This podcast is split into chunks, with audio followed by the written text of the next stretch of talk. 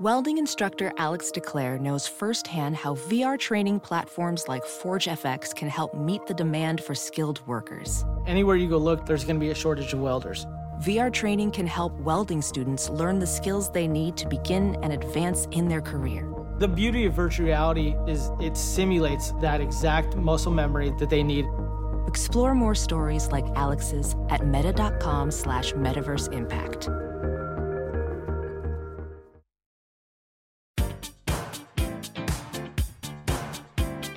Better not have no plans tonight. Movie time and it's feeling right. You're looking for a love that lasts. You'll find it at Romancing the Podcast. Ooh, ooh, baby, had me at hello. Ooh, I love you. I know. Ooh, ooh, baby, you're the wind beneath my wings. I'll have what she's having. Thank you for tuning into Romancing the Pod. You had us at hello. I'm Paige Wesley. I'm Mikey Randolph. And I'm Todd Schlosser. And this week, Mikey Revenge made us watch The Hottie, the Hottie and, the and the Nottie. So this was the first time we had all seen this movie, right? Yes. Yes. Yeah, okay. So what was it like, Mikey, your first time watching this, knowing it was your fault? I meticulously picked this movie because I was like, yeah. It's got to be bad and offensive to Todd and Paige specifically. Yes. But not too bad where it's good, right. Which is hard. And I think I failed because because Mikey liked this movie. I'm going to make a hard hot take here. Do it. This is the best parody of a romantic comedy I've ever seen. You're giving it's, this way too much credit, my man. And it accidentally did it in a way that if they did it on purpose, it would have been genius, but they didn't, and it's terrible. I'm with you, Mikey, in that I feel like this movie is so close to being good. It, it really is. It is. But I don't think it meant to be there. I don't think any of the choices meant it to be good. No, and, and I like... I, I hate to say it. I like I don't want this movie to be good. And I'll be real, it's not good good. This movie's not just solidly good. No. This movie is just left of center of being good. Like if good is true north, it's like a little northeast. But like if it had a couple of more concepts, it went a little bit more over the top. It would have been like Date Movie, but like better, which it gets close to as like a parody of like She's All That plus like four other movies we've seen. Uh, I guess my Oof. my thing with this movie is this movie is legitimately funny. There is some actual intentional comedy in this film that succeeds. Also, I don't know who, if it's the set designer or the director or what, somebody who made this movie has a raging hard design boner for mid-century modern, like ten years before everyone else did, and I love it. Yeah, like, yeah this came out in two thousand eight, Paige. They were way yeah, ahead of the curve on that. Yeah, they were so ahead of the curve, and I want to live in every house in this movie. Well, you better be a fucking multi-millionaire. Yeah, I pulled numbers. I had to look at what year uh, this movie came out because the clothes, while the movie was from two thousand eight, the clothes are from nineteen ninety-eight. It, yeah, that's a little strange. I watched this movie with a girl, a friend, and she's like, what year is this from? All this low rise and I, I stuff I wouldn't have noticed. And I was like, I think it's from the mid two thousands. Yeah. But they're dressing like it's like two thousand three. They're, the clothes yeah. are like five years off. The design is like ten years in the future. Like ten years in the future, but also yeah. forty years in the past. Uh, it's great. The year that this movie came out is going to be very important in fun facts because this movie was almost cast very differently, and instead something else very different different and significant happened. And so I will talk about it in fun facts. Well, I can't wait. So, Paige, what was your first experience with it like? Oof. I watched this today mm-hmm. after Mikey had already watched it and said that he loved it. Yes. And I was like, either this is going to be so bad it's funny or somehow be good. And it's, oh, God. Oh, it's neither. I, So did it did it make you mad? Did it work? Did the revenge pick um, work? No, I didn't get mad because I feel like this movie, it wants to have it two different ways. And that's what bothers me about this movie. Because on the one hand, there's so much in this movie that's like, you should take time to know people regardless of their exterior, and you should just be yourself. I knew you were going to bring this up. I wanted you to bring this up. So the thank you. The movie yeah. shouts that from the mountaintops. Yep. But then also makes the main character change everything about herself. And so... and he didn't like her. He didn't like her till she was hot. Yeah. Yes, exactly. And I hate that so much. It's like they were like, this is a problematic behavior, but let us show that that is what this movie is. I did enjoy that they really did ugly up someone. Oh, they really leaned into that. Yeah. Here's the other thing, though. Here's what I will say. I do appreciate that her makeover is just the best version of her.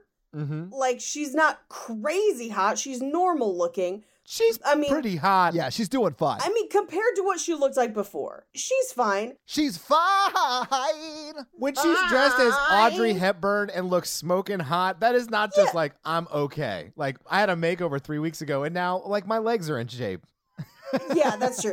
I mean, like, the, the fact that she, well, they hide the fact that she's got a great body the whole movie. Yeah. Except the yoga scene, they have, like, a body double. Oh, do you think so? Yeah, because her legs were, like, real weird looking. Not just, like, the acne, but, like, the shape. I think it was, like, an old man. You think it was an old man? An old man? My frustration with this is, it's like they wanted to make a movie about liking someone despite their exterior, but they couldn't, they just couldn't have a guy date an ugly girl. And I'm just like, this is bullshit.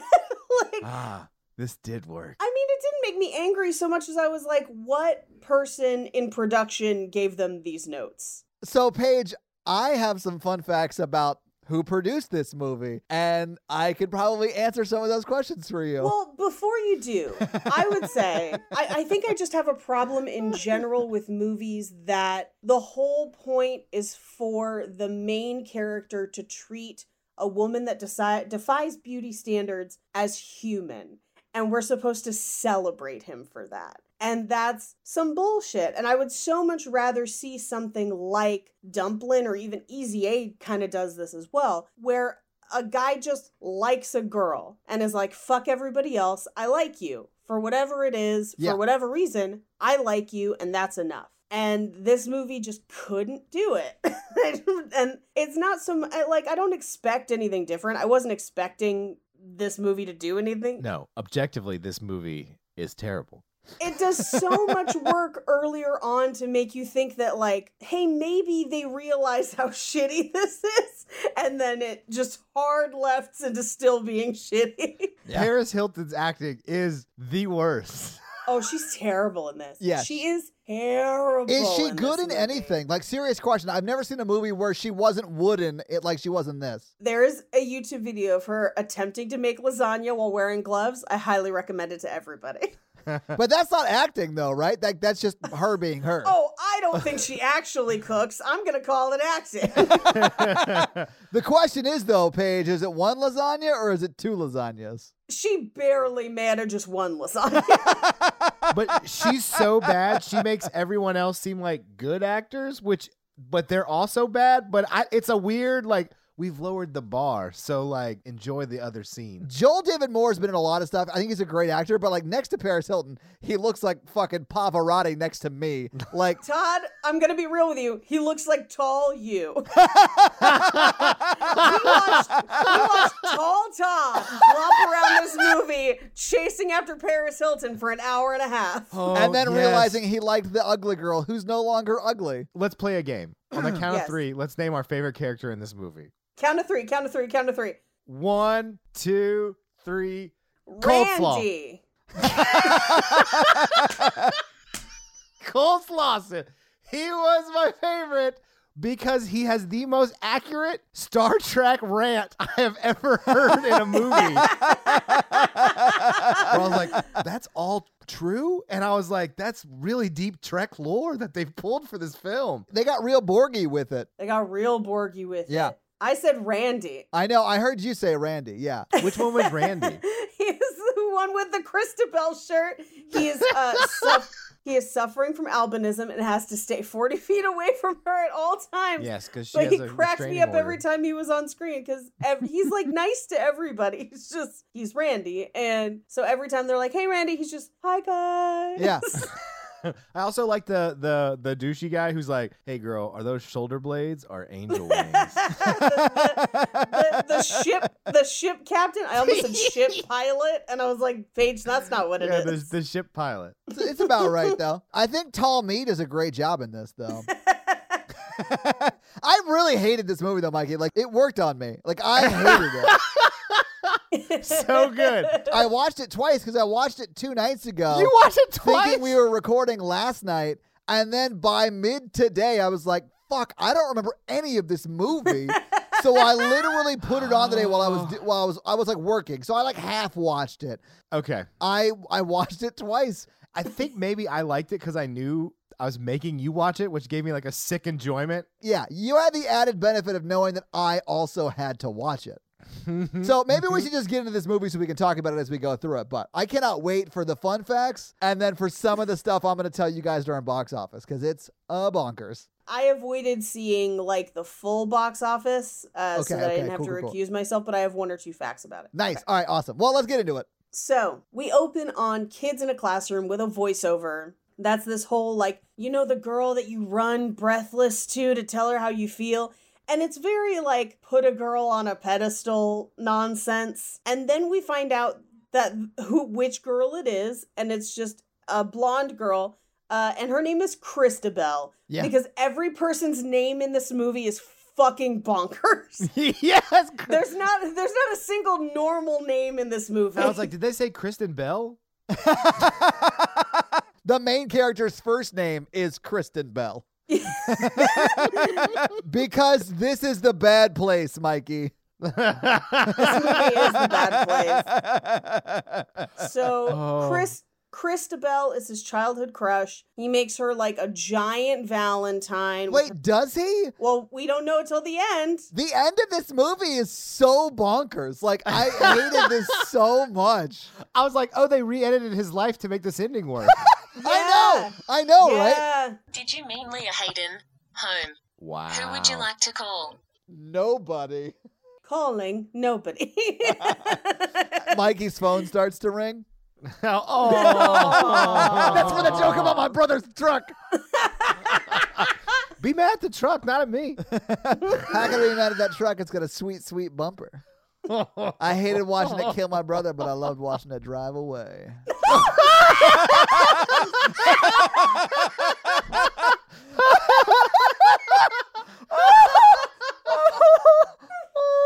God. Todd, oh, you're a God. Bad person. Oh. Mikey can get away with it, but I can't. Oh, he just loves that off-ramp, baby. Kick the tires and light the fires. Know what I'm no, saying? No. Todd lives in the danger zone. At least of humor, for sure. These last two episodes have been touch and go, my friend. Well, that's my strategy. Touch and go. All right, Paige, Paige we got to get into it. It's going to get worse and worse. Yeah. Just revving of the engine. Highway to the danger zone. Uh, anyway, the voiceover says, sometimes things don't work out, and we get a chyron that says twenty years later, somewhere in Maine. And he's sitting and playing a real terrible song for a girlfriend who is not impressed. I feel like this is like a Todd life moment.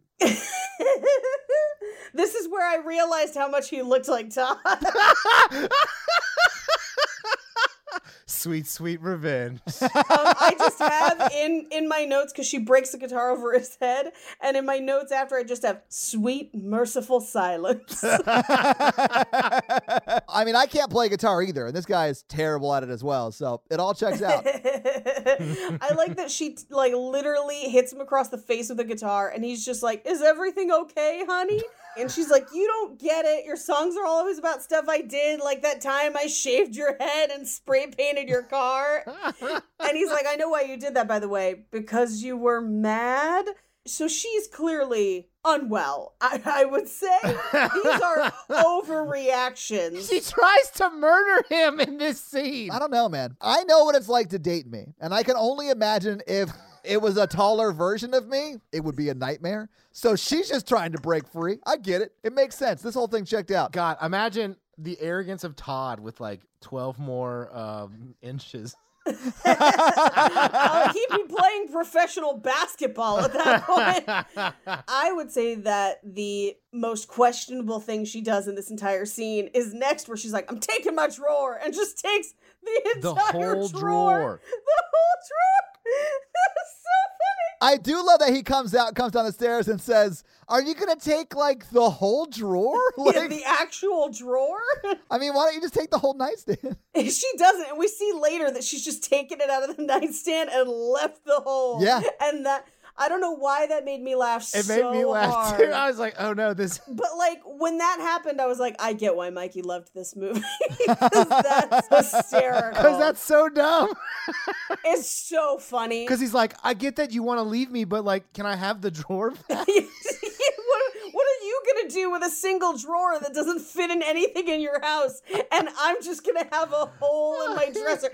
To be honest, I'm hoping that I never have to go through a breakup again. I, that would be my goal. But if I do, I'm taking a drawer. I think it's a better move than running him over with her car.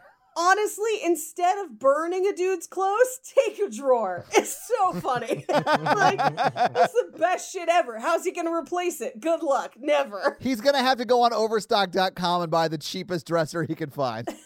You're right. He's going to have to replace the whole dresser because yeah. you took the one drawer. Oh, I love it so much. But yeah, then she does attempt to murder him. Yes. She does attempt to murder him, yeah. And then his voiceover's like, she overreacted, which I think is hysterical. But she was right. Uh, and then he's like, no other girl would make me happy. And he reveals that he still has Christabel's school photo in his drawer, which is creepy. So bad. A F! What would have been really funny is if it was in the drawer that was in her car. So like instead of zooming it in to like the empty drawer, if it zoomed out of the empty drawer and it was in her car, that shit, I thought of that maybe halfway through watching this and I was like, oh man, that would have been hilarious. Oh, oh man. Anyways, we get like a little flashback where he's like, how could I have noticed the hurdles I would have to overcome? And this is the first place we meet June Phigg, P H I G G. And it's Christabel's best friend who has no Valentines, which is just like brutal. It's so sad. When I was in like that level of grade, like in first grade or second grade, like we bought Valentines for like legit everybody in class. We did too. Yeah. We were required to buy them for everyone. Oh, were in class. you? I don't right. think yeah. I was, but I mean, my mom gave me a stack of them and she was like, here are all the kids in your class, write their name on them. But then again, I never had a caveman's daughter in my class. Oh, God. Mikey is bringing the heat again this week. I was, I'm going to say this is a bad take, and I'm just going to back up and let you have it. She looks like the Geico commercial. Yeah, because no one's going to wax a first grader. And if you did, C P S would probably get called. C P S would have been called because she has very poor hygiene. Th- that is something that, like, throughout the movie, they're, they're portraying this as if they're like, look at her, she's hideous. And I'm like, she clearly has health issues or yeah. something. Like, you guys are so cruel. She needs a Kleenex and a skin regimen. She'll be fine. Yeah. This movie is so offensive. It is very offensive.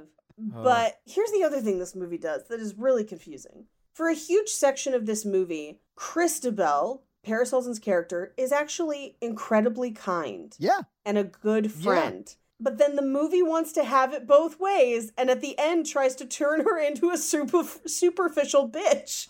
And I'm like, she's the only one that's been this girl's friend the whole time. Right. Like, she's the only one that has defended her and everything. And then in the end, they want to flip it like, no, she's an evil, superficial bitch. Anyway, so she tells June, I have a Valentine for you in my backpack. I just haven't had a chance to give them out yet.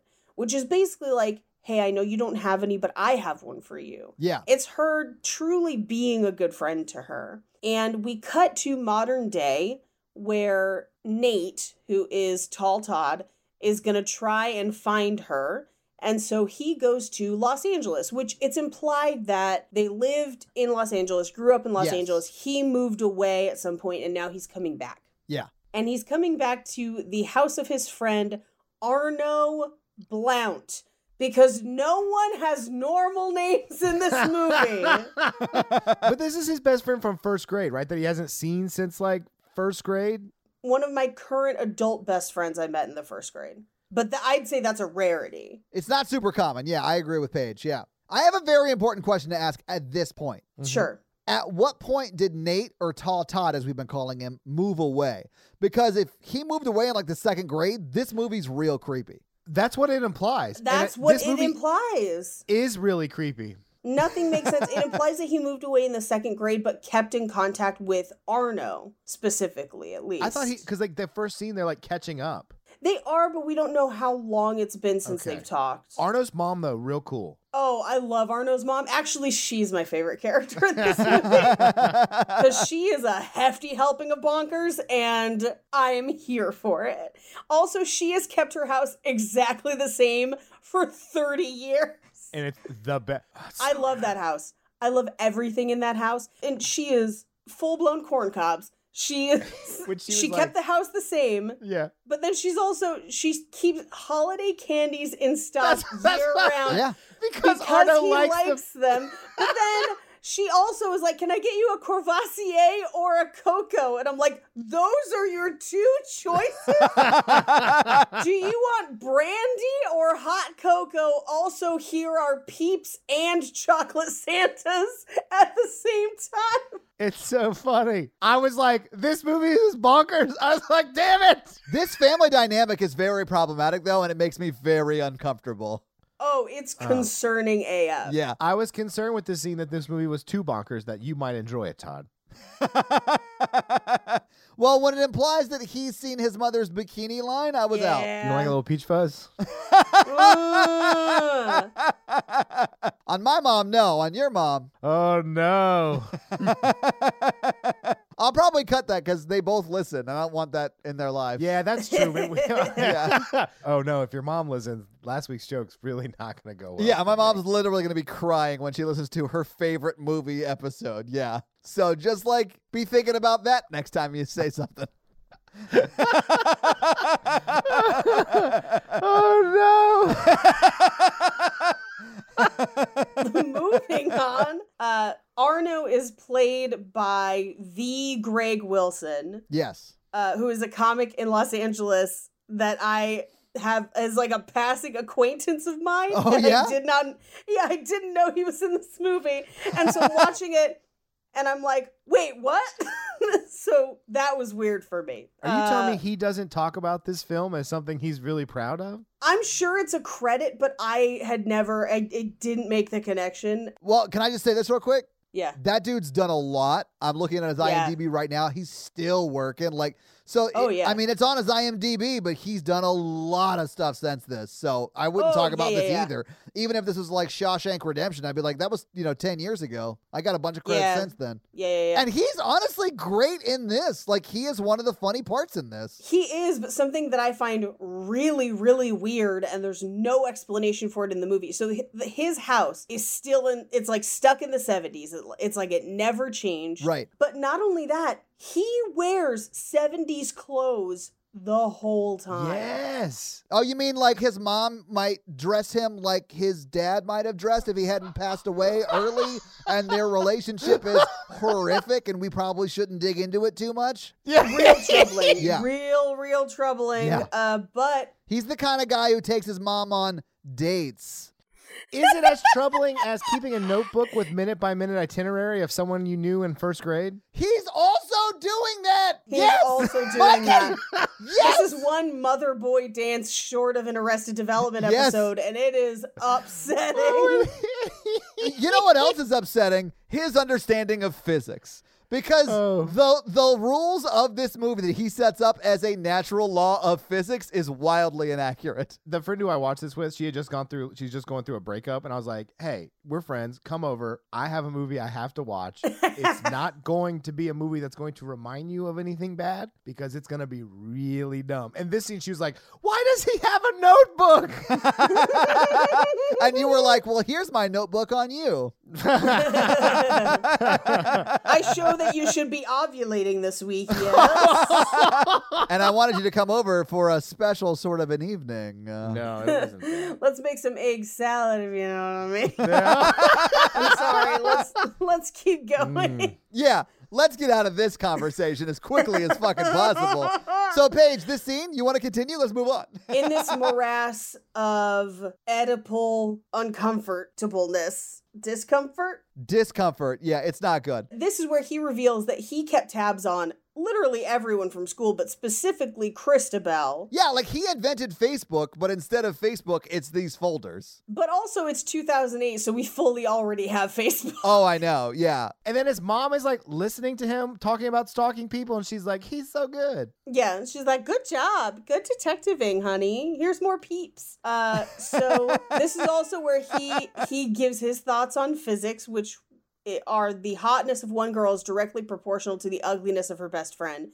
Which, oh, hey, we have personality. We got that going for us. And he's going to have to get past her best friend, June Phigg, uh, to date her. And, quote, June Phigg will destroy you.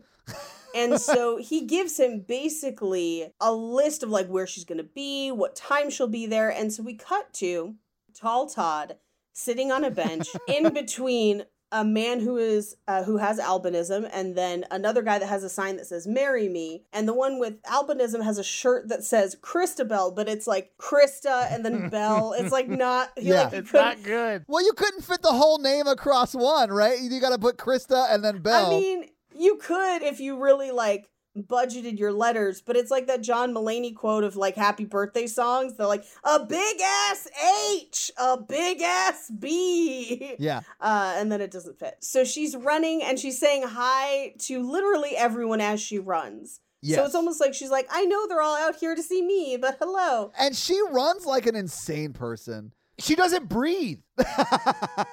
She, I don't know. I, this is like also the first of like nine slow-mo shots of her. That like, yeah. Oh, man, it's really clear whoever made this movie was like, really thought she was the hottest woman ever, and that sort of grosses me out. The the title of the film is The Hottie and the Nottie. I mean, I get that, but you don't need nine slow-mo shots of the main character. Well, he goes on to direct three hundred. No, the guy who directed this never directed anything ever again. Unlocking a fun fact. This was his first and his last film. Oh, no. I feel bad for him. Don't feel bad for him. I don't. So she says hi to everyone. And then Nate, I think, realizes as he's sitting there, he's like, wait, I know her in person. I could just go say hi. Like, why am I just sitting here with these chumps? You know what's crazy, though? She knows all of them in person. All of them could yeah. do that. Like, she knows all yeah. of them by name. She says hi to a few of them by name. Yep. She knows the stalker, quote unquote stalker, because she says his right. name later, Randy, right? Right. So she knows him. They've spent days together in court. Like, so any of them, aside from Randy, could do this. Right. Uh, but so he jogs after her. He sniffs her like a total creep. Does anybody smell anybody like that? Is that a real thing? Mikey? Whoa! Whoa! Now, I have mentioned that I've taken a sniff or two of a lady friend. But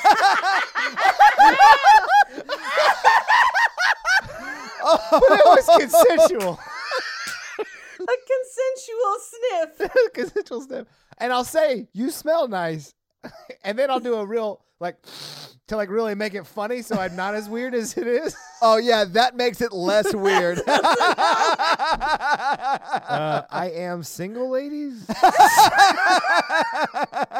Mikey is pungent, ladies. Mikey prefers it when you don't shower, ladies. No, I like a good smell. I like a nice... pungent, musty smell. Yeah, like no. post-workout, just home from the gym, maybe sit in the sauna for thirty minutes, get it real pungent. Oh, I, I wanted to smell that toenail after it flies off oh, that scene. Oh. Todd can't play this game, Paige, because I can make Todd gag from words.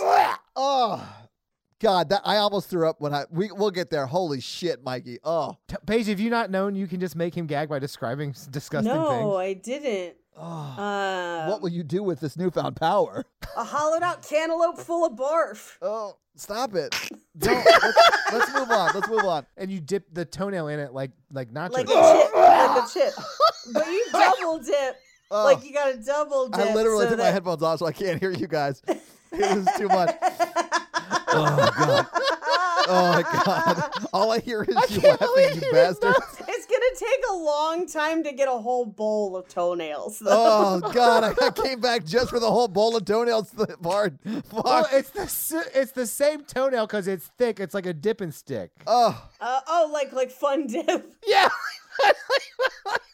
Oh, God.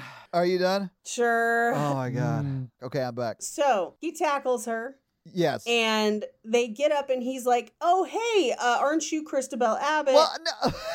They get up and she's like, uh, were you Did smelling you me? me? And then he's like, yeah. oh, no, sorry. And then she just starts to run like it's a normal thing. Like that happens to her like twice a week. Here's how slow she's running because this boggled my mind while I was watching it. I love this page. She's running and he's just walking next to her at a normal pace. It's like a thirty second scene where she's running and he's just walking. Which means that she's she's clearly like running almost in place. Yeah. Oh my God, Todd. Those scenes are not slow motion. That's just how fast Paris Hilton moves. Like that big chubby cat that's on a treadmill with one foot. Like I love that cat, actually. It's one of my favorite memes. I'm rooting for him. Yeah, he's gonna figure it out, guys. Oh man. So he's like, aren't you Christabel? We went to school together. And she's like, were you that kid who had the Vienna sausage in his pants? And he's like, no, that was Jay Gray. She's like, what about the kid with the pencil up his nose? Oh no, that was Arno. He's my best friend. And she's like, then you must be Nate Cooper. And at this point I was like, I do not remember that many people from first grade. Uh, like, no, I couldn't tell you who my best no. friend in first grade was. I, I know a, a handful of my friends and uh, one kid who threw up during the Pledge of Allegiance one day. Why don't they just do like middle school or high school or like a normal movie choice? Oh, yeah. I don't know. It was elementary school, man. Like, it's weird. Yeah. It, and honestly, like the only reason I remember a bunch of people from first grade is because I stayed at that school till fifth grade. So like those were people I knew for years. Yeah. You know, so like that's why you remember them. But yeah, it's real strange. Uh, and they go to lunch. And this is where we find out that Randy, the guy with her name on his shirt, is her stalker and has to be fifty or forty feet away, which if you look in a couple other scenes in the movie, he's always just kind of like off in the distance. Oh, really? That's amazing. Yeah, it's so funny. Like, oh, there, there are a hand, like I said, there are a handful of things in this movie that are hilarious. And then it's like, there was one guy who was like really funny, who like did things. Who punched up the script. Yeah. Maybe. Yeah. Fun fact. It was Randy. I'm getting my SAG card for this. Yeah. Anyway, this is where we find out that she works at it as an event planner for a charity group, which is weird because her party later sucks. I was gonna bring that up. Yeah. We only see one party, which is okay. Like, it's a movie. It's a truncated time period of their lives. I get that. But the one party they should have nailed because that's her job blows. It's terrible. What is his job? Um, his job is unemployed, and they talk about it in the first scene with Arno. He was broke as shit in Maine and then moved across the country, which easily cost a few thousand dollars to do. And then drops an additional three grand on trying to give them a makeover and a spa day and all of these dates. Oh, and all the other shit he pays for? Yeah, like it's, he's blowing through like life savings. You're assuming he has life savings. Is he independently wealthy? No, I have no idea. It's there's no way it works. The one thing I do know is he's currently experiencing homelessness in L A because there's no way he can afford to have a place in L A if he lived in that shithole in Maine. He's staying in Arno at Arno's. I oh, think. Is he? Because uh, you do see him kind of camped out on the couch at one point. Okay, well, I, I bet Arno's glad to have someone in the house to act as sort of a buffer between him and his mom. Ugh, but yeah, probably. I mean, that's that's the kind of cock block you need in your life. Anyway, this is the first place where she kind of tries to test him, where she's like, I'm pregnant and I don't know who the father is. And then she's like, I'm kidding. No boyfriend, no action. I think that's, again, her being like, do you really like, like, are you going to, is this, how are you going to handle this news? But also don't do that. That's no bonkers. Like, that is the meanest thing to do to somebody. Yeah. It's not wise. It's a maladaptive coping skill. Yes. So at this point, he tells her that he's a personal trainer. Yeah. But it's more of like a mind, body, spirit, life coaching Tall kind of Todd, thing. Todd, a personal trainer. Wow. I feel attacked right now, Mikey.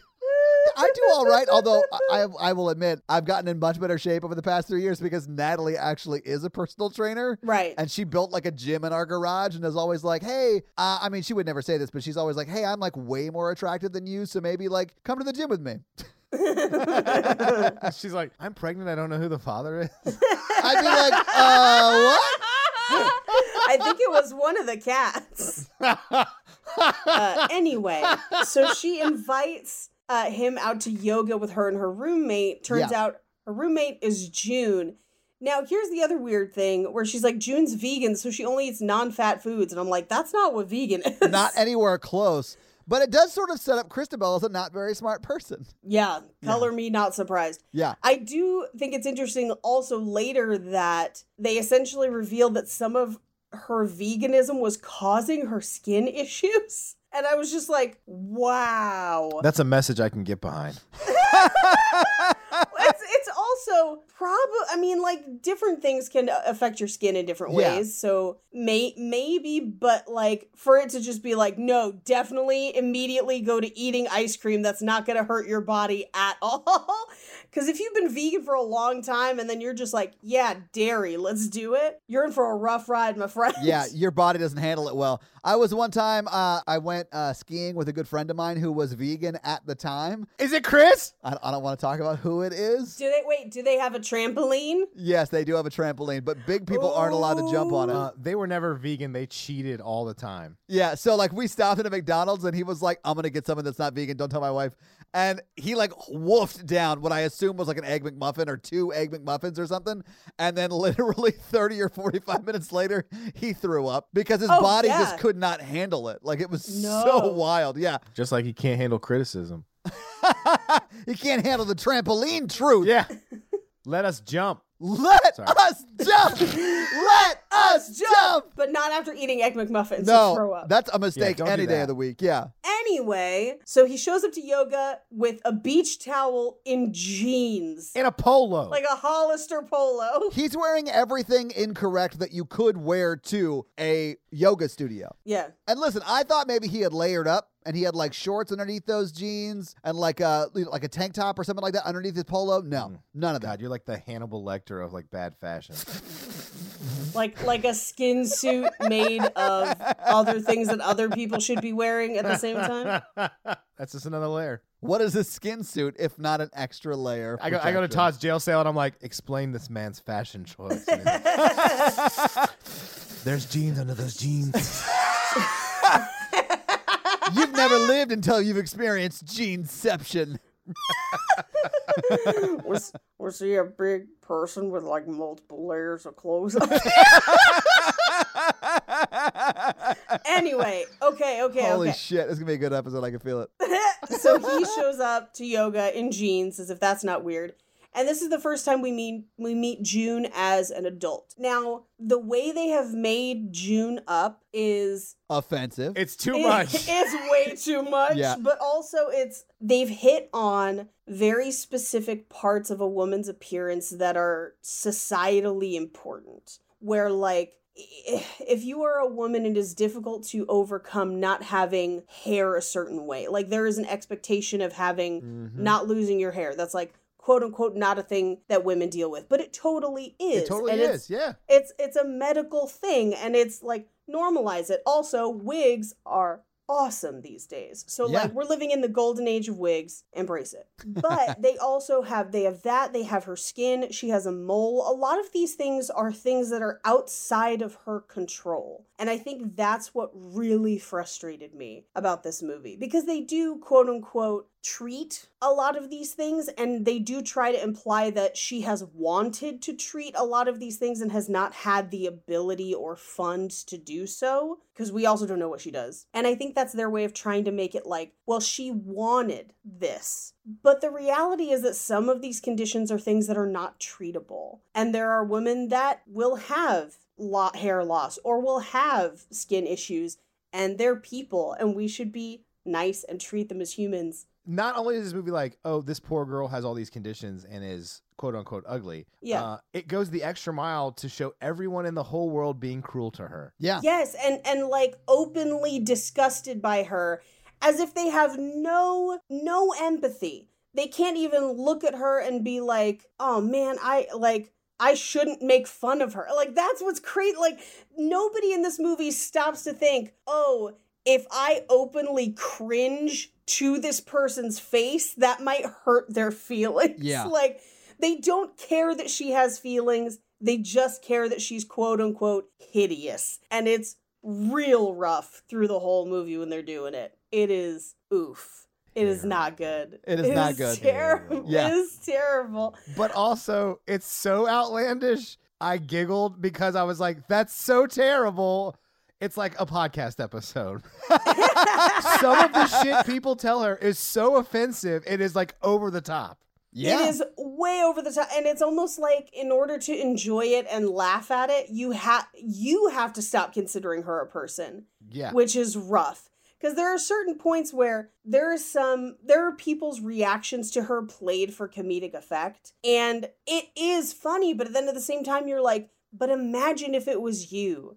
Imagine if somebody did that when they met you. Like, that'd be horrifying. Yeah. And also, who in their right mind would be that cruel? It's so terrible. The one that stands out to me is the uh, boat captain. Yeah. Doesn't talk to anybody, just sees her and runs away. Oh. No, that was the guy she made fun of in the bar beforehand. That's the guy she made fun of. Okay. But at yoga, they end up accidentally getting knocked into each other, so he kind of kisses her, which is a little strange. But yeah. She's not in the fancy yoga outfit. She's in sweats.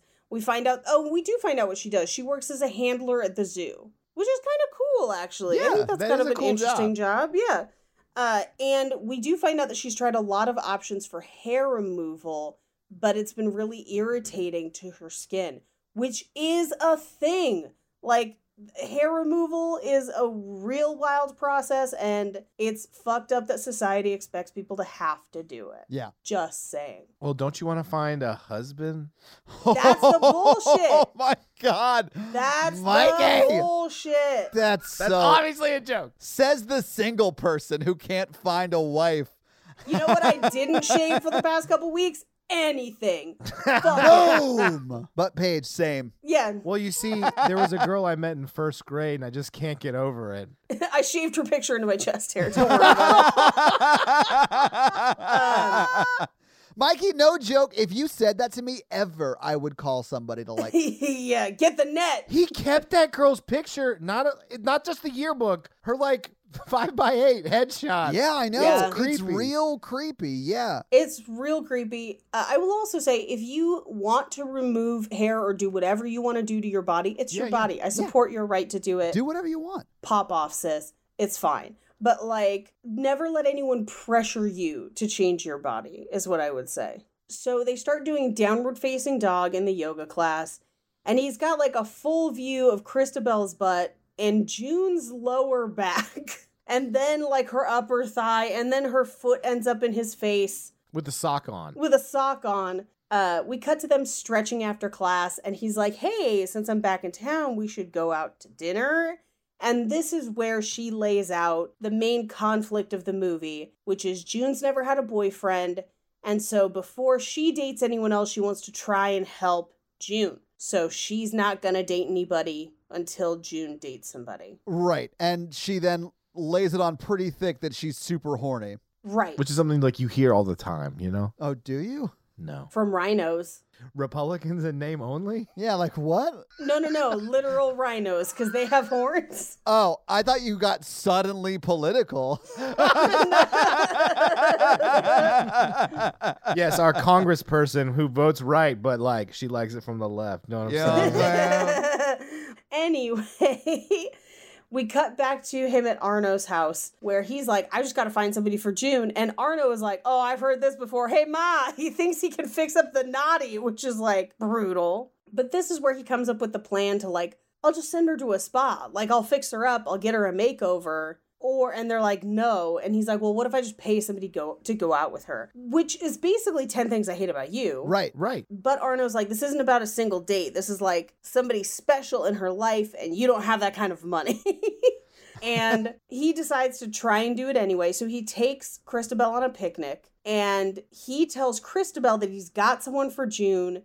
His name is Cole Slawson because he saw a thing of coleslaw, and he's going to set them up. And at this picnic, Christabel is like, yeah, but it'd be even better if we could get her laid. So, like, yeah, she's laying it on. And making it pretty clear that if they can get June laid, that she'll sleep with him. Right. Because a life without orgasms is like a world without flowers, she says. Yeah. So he puts up a flyer for medical experimentation for five hundred dollars, and a kind of average looking guy walks up and takes it. He goes to call the number from the payphone. I do love that he didn't leave like an actual number, I guess. And he just like orbs up behind him and like scares right. the dude. Yeah. Well, I think he he left a number, but this movie acts like there's no such thing as cell phones. Right. Because no one ever uses one. So he stops him at the payphone and is like, hey, I'll give you that same five hundred dollars. You just got to go on a few dates with a woman. And he basically clarifies, is like, does this woman have a vagina? Is this woman you? In a dress. dress in yeah. a dress. Yeah. Cole Slawson has, he's lived some life. Yeah. Cole Slawson has lived some life. Uh, and he uh, he basically says, no, it, it is a different woman. It is not me, but she's not pretty. And Cole Slawson says, well, none of my girlfriends have been pretty. Which is like, ouch, dude, but okay. I know why you no longer have those girlfriends. Same. Yeah. So they go on a double date. June and Christabel are there first. And the dudes at the bar are hitting on Christabel. And this is the dudes that the dude that's like, are those shoulder blades or angel wings? Yeah. Which is so bonkers of a pickup line. It's crazy. I'm now going to use it from now on. Mikey, I could see you making it work, honestly. Yeah. We also get that one about, like, is your daddy a baker because you got sweet buns? And at this point, June stands up and roasts this man for filth. And I love it. June's fun. Yes. Well, and it's that thing of when society is shitty to you, and most people are shitty to you, you gain an aptitude for almost like eyeball assessing people. Yeah. And so within seconds, she is able to, you're this, you're this, you're this, this is what's wrong with you, bye. And it's perfection. It is also why most roast comedians are not attractive. It's how you gain the skill. I like at the end of the roast, the guy's like, how does she know I sell Porsches? How'd she know I sell yeah. Porsches? So good. So good. My favorite is when he gets back to the bar and Christabel is just, pay our bar tab, bitch. And you're just like, whoa. Whoa. I mean, get some, but damn. Like, okay. Also, you're rich as shit, so, like, pay your own fucking bar tab. Yeah. Uh, but this is the point where she turns to June, and she's giving June advice as Tall Todd is giving Cole Slawson advice, and she's saying to June, just be yourself. Yeah. Mm-hmm. And I think it's because she's June's friend and understands that June is hilarious and super smart. And if anyone would take the time to just actually talk to June, yeah, they'd love her. Absolutely. But nobody does. And Tall Todd is basically like getting Cole Swanson drunk, like, hey, dude, just like muscle through it. It's fine. Don't worry about it. And Cole is like, she has whiskers and no teeth. And he's like, no, she's got teeth. They're just not the conventional shade. And they're doing, they're discussing this right next to the in table. In front of her. She can she hear can them. She can fully hear them. Yeah, there's no way she can't. It's brutal. It made me so upset. Good. So, great. Sure. I'll I'll sing through the rest of this episode just to fuck you over if you want. So they go to get on. They were going to go on like a little mini yacht cruise or whatever. And the guy who's supposed to captain their boat, again, I wanted to say pilot, but captain their boat is the guy that she just read the riot act to. So they just end up sitting on his boat in the Which sun. Is, it's so terrible. It's so terrible. and they're all just drinking wine coolers, which I thought was an interesting choice. Well, if you remember, wine coolers were very popular at the time. This was like the heyday of Smirnoff Ice or the fruity Bartles and James ones, which yeah. they do have a couple times in this. Was this was the heyday for real Four Loko, and if they're not drinking That's that, true. Then they're trash. This is when real Four Loko existed. If Four Loko was going to sponsor any film, it would be this one. It would be this yeah. movie. Uh, but this is also where we hear about her toe disease, where it turns out it was the same toe disease as a gorilla. And Cole Slawson looks down at her foot and almost vomits, Ugh. which it's a real gross looking foot. Yeah. Like, there's a lot of gross out horror in this. Yeah. And then Tall Todd tries to break the ice with like, hey, if you could go anywhere on a date, where would it be? And then Cole Slawson just goes, home. Loved it. Which I honestly, like, if it's going good, you sort of want to take her home. You know what I'm saying? Yeah. I get it. Yeah. I mean, may- maybe make her take off her feet before she walks on the carpet. But... hey, as someone with disgusting feet, rude. Yeah, I just thought this was like, I was like, this is Todd where he first got his like first job out in L A as a feet double. No, my first job in L A as a foot double was actually for the Lord of the Rings films. Thank you very much. Just those reshoots at the end, and yep. a studio didn't even get to go to Mordor. Oh. I had to walk on a grass-filled treadmill for six hours. Ooh, a grass treadmill would be like really nice. Yeah, my dogs love it. Do they make those? No. Damn it. Oh. I want one now. Paige is like, sod damn it. Ah, nailed it. Yes. Cut to me later with like a garage sale treadmill. I'm just like stapling actual sod down onto it. It'll work. Shut up. Elon Musk, get on it. Fuck this Peloton nonsense. Give me some sod. This coming from a woman who refuses to hike. Yeah, no, there's actual bugs out there. You could hike at home with your own grass treadmill. I think I may have to yeah, cut this out of the yeah. podcast because it's a million dollar idea. I am on board.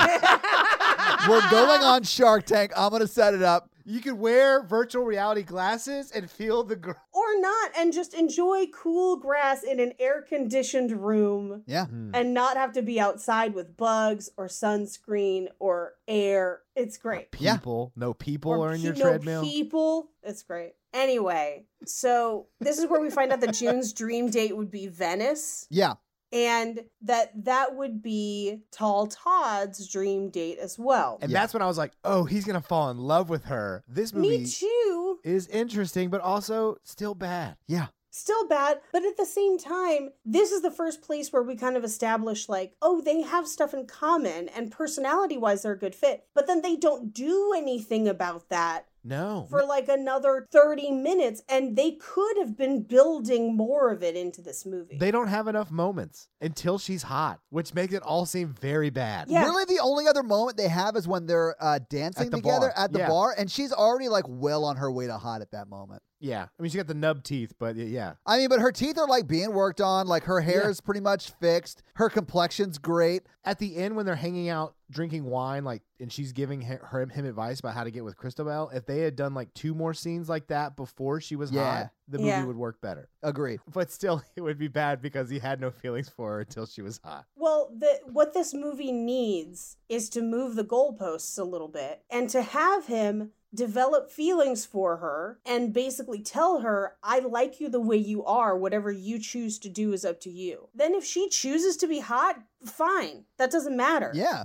Because it's her choice and she's not doing it for anybody. And that would be a better movie. Do I think that there's a part of the ending of this movie that's more realistic in which she felt the pressure to be that and she's very honest about it? Yeah, which sucks, but yeah.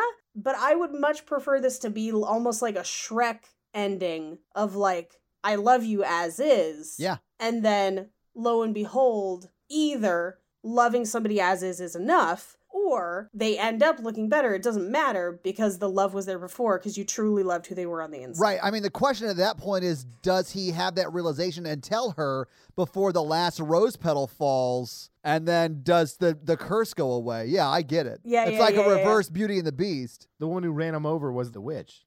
I think you're mispronouncing that word. Beauty and the Beast, so good. Honestly, it's my favorite documentary about Stockholm Syndrome.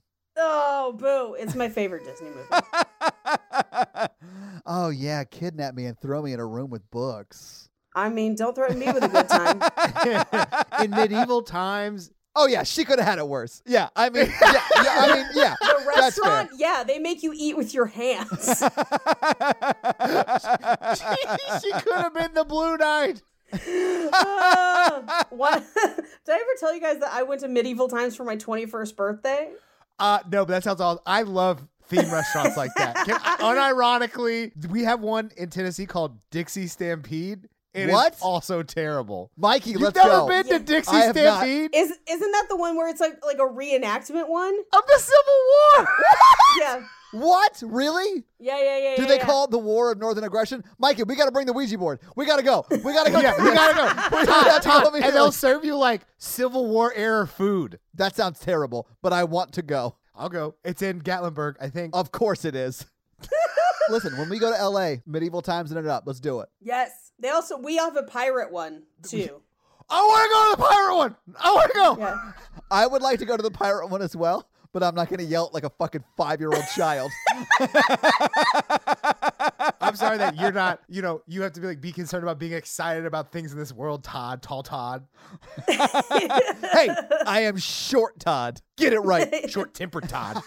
So Paris Hilton's in a bikini. And then June is in a one piece that I actually really like. Yeah, it's pretty tasteful, but she's rocking it. I liked it. I thought it was going to be the She's All That moment where she gets in her one piece and you're like, damn. Oh, damn. Yeah. You're just like, hey, girl, what? Yes. Hey, girl, hey. So as they're kind of getting into their swimsuits, the guys are getting ready as well, and Cole Swanson goes to put on chapstick, and I believe they, like, open the sail or something so the wind blows, and... Well, at first he's, like, into June, he's like, I can do this. I'm in. Yeah, I can I'm work ready. with this. Yeah. yeah. And then something flies and kind of sticks to his new chaps- chapstick lip, and he pulls it oh, off, God. And we hear June say, oh, good news, I just lost my toenail. And it's it was gross. In his mouth. It was in his, it was in Cole Slaw's mouth, Todd. It was in Cole Slaw's mouth. I Todd, know. Can you imagine what it's yeah, like to oh taste God. an infected toenail? oh. So Cole screams and then jumps off the boat and swims out to sea.